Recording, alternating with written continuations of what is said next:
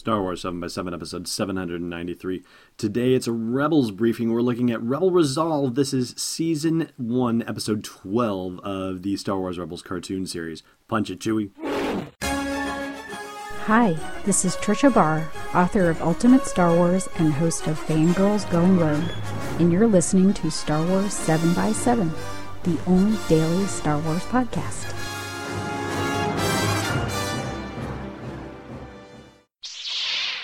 Hey, Rebel Rouser. Welcome to Star Wars 7 by 7 I'm your host, Allen Voivod, and Rebel Resolve is part of what so far appears to be a three episode story arc in Star Wars Rebels, continuing from the last episode where Kanan was captured by the Empire and I say what appears to be a three episode story arc because I know that it has to be resolved in the next episode, which is Fire Across the Galaxy. That's episode 13 from season one, but I don't know if it continues on into season two because 13 is the last episode in the season. But for now, let's content ourselves with talking about Rebel Resolve.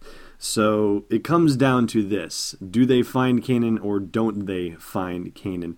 And Hera has a conversation with the secret agent Fulcrum, who recommends that they go into hiding and leave Kanan be, that he is not as important as the overall mission, and their mission is to be doing things against the Empire in secret and not creating transmissions that end up getting them targeted. Because, as Fulcrum notes, the transmission that they made last episode has garnered attention at the highest levels of the Empire, which is possibly a little more attention than they want at this early date in the rebellion.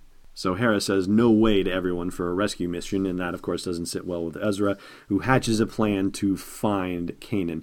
And he can sense through the Force that Kanan is not being held in the normal prison facility on Lothal, but he doesn't necessarily know where to go to find him, but he knows who to ask that would be the crime lord Vizago, because they tried getting the information the normal way, or at least what passes for normal for this rebel cell, which in this case involved hijacking an Imperial scout walker and trying to break in to the Imperial data network, and unfortunately finding out that the entire network is down, of course, because of that communications tower shoot down. So Ezra, Sabine, and Zeb sneak off to visit Vizago, and Vizago initially won't help them find out where Kanan is.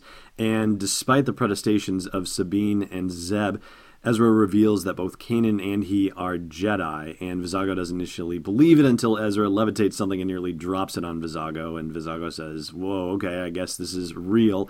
And Ezra has to basically give Vizago a blank check. Uh, anything that Vizago wants, which is, you know, a favor from a Jedi, oof, yeah, that's a pretty heavy thing.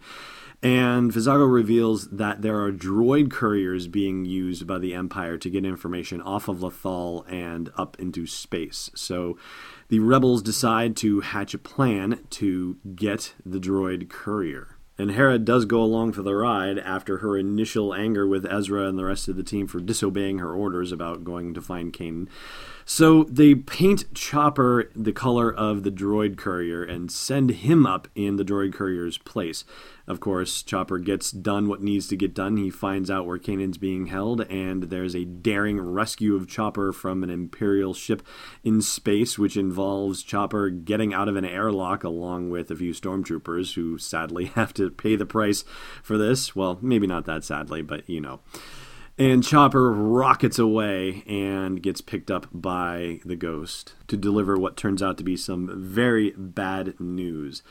So Kanan has been held on Governor Tarkin's ship and he's been mind probed to no effect. And the Inquisitor says, well, the Jedi can experience pain, so let's try and get some information about the rebels out of him that way. So they shock him for a good long while and it never really works. The Inquisitor actually even tries sort of a, you know, mind control slash mind invasion thing, the same kind of thing that Kylo Ren tried on Rey in The Force Awakens, and it has basically the same effect, which of course leads to more pain from the Inquisitor and zapping and so forth which leads our old favorite Governor Tarkin, who is already impatient with this whole process and thinking it's taking way too long, to say, we got to transfer him somewhere else. We're going to take him somewhere where Jedi definitely give up anything that we need them to give up. And that is what the rebels discover after downloading the information from Chopper and discovering what has happened to Kanan and where he's going. So, drumroll, please. He's going to Mustafar. Yes, indeed, the lava planet from Revenge of the Sith. Hera says that Kanan has rarely ever mentioned Mustafar, but the only thing he's really said about it is that it's a place where Jedi go to die. And that's where the episode ends with a to be continued card flashing on the screen. This was a slam bang episode. They seem to be really ramping up toward their season finale, which is awesome. I'm really enjoying it.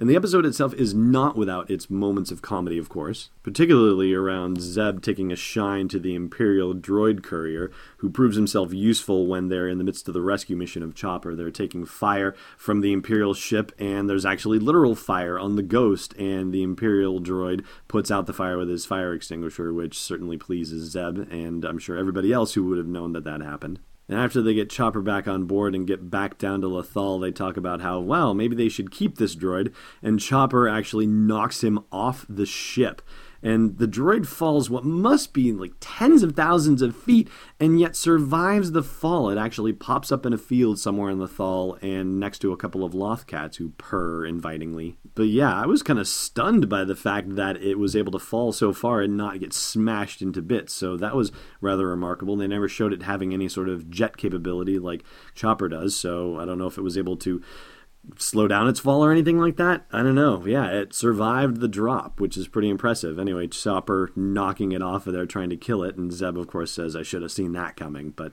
anyway, it's a great episode, and if you haven't checked out the Rebel series, you know, this is a particular thing I think about some Star Wars fans. I think there are lines about where people want to pursue their fandom, and if you're on the fence about the cartoons and thinking, well, I don't want to watch it, it's just Star Wars cartoons, they're definitely not doing this just for the kids. They are doing this for fans like you and me as well. And I pointed out in our last Rebels briefing about the scene in the previous episode where Tarkin has the Inquisitor kill the Commandant and the Taskmaster, who had been sort of comical figures that take the edge off the Empire a little bit for the younger viewers. Well, with them getting murdered in cold blood, executed by their superior, basically, that definitely turned a corner. And I feel like my opinion on that has been carried through in the new episode in Rebel Resolve, or at least the episode that followed it, I guess, not exactly a new episode anymore. So I'm very excited to check out the season finale. I hear there's a big reveal that happens in it, but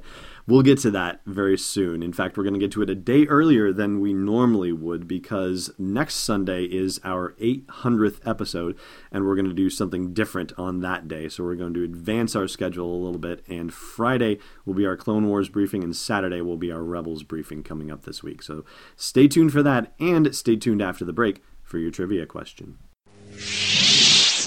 Hey, Rebel Rouser. You're listening to this podcast. Maybe you'd like to listen to a Star Wars story too.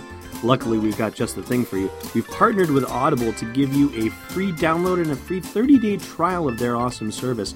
All you got to do is go to audibletrial.com slash SW7X7 to sign up and get your free download. They've got dozens of Star Wars titles anything you want to do to explore that galaxy far, far away. One more time for you, audibletrial.com slash SW7X7. Hey, you're back. Thanks for sticking with me. Here's your trivia question and answer for that matter. You might need this. Last time we asked you how many times Finn was called a traitor in The Force Awakens, and that's two. Today's question who are the two people who call him that? Thanks for listening to another episode of Star Wars 7x7. And hey, before you test out your new robot hand, check out SW7x7.com for show notes, links, photos, videos, and more. And we'll be able to do even more with the show for you with your support at patreon.com slash SW7x7. It's not the Rebel Fleet, it's Destiny Unleashed.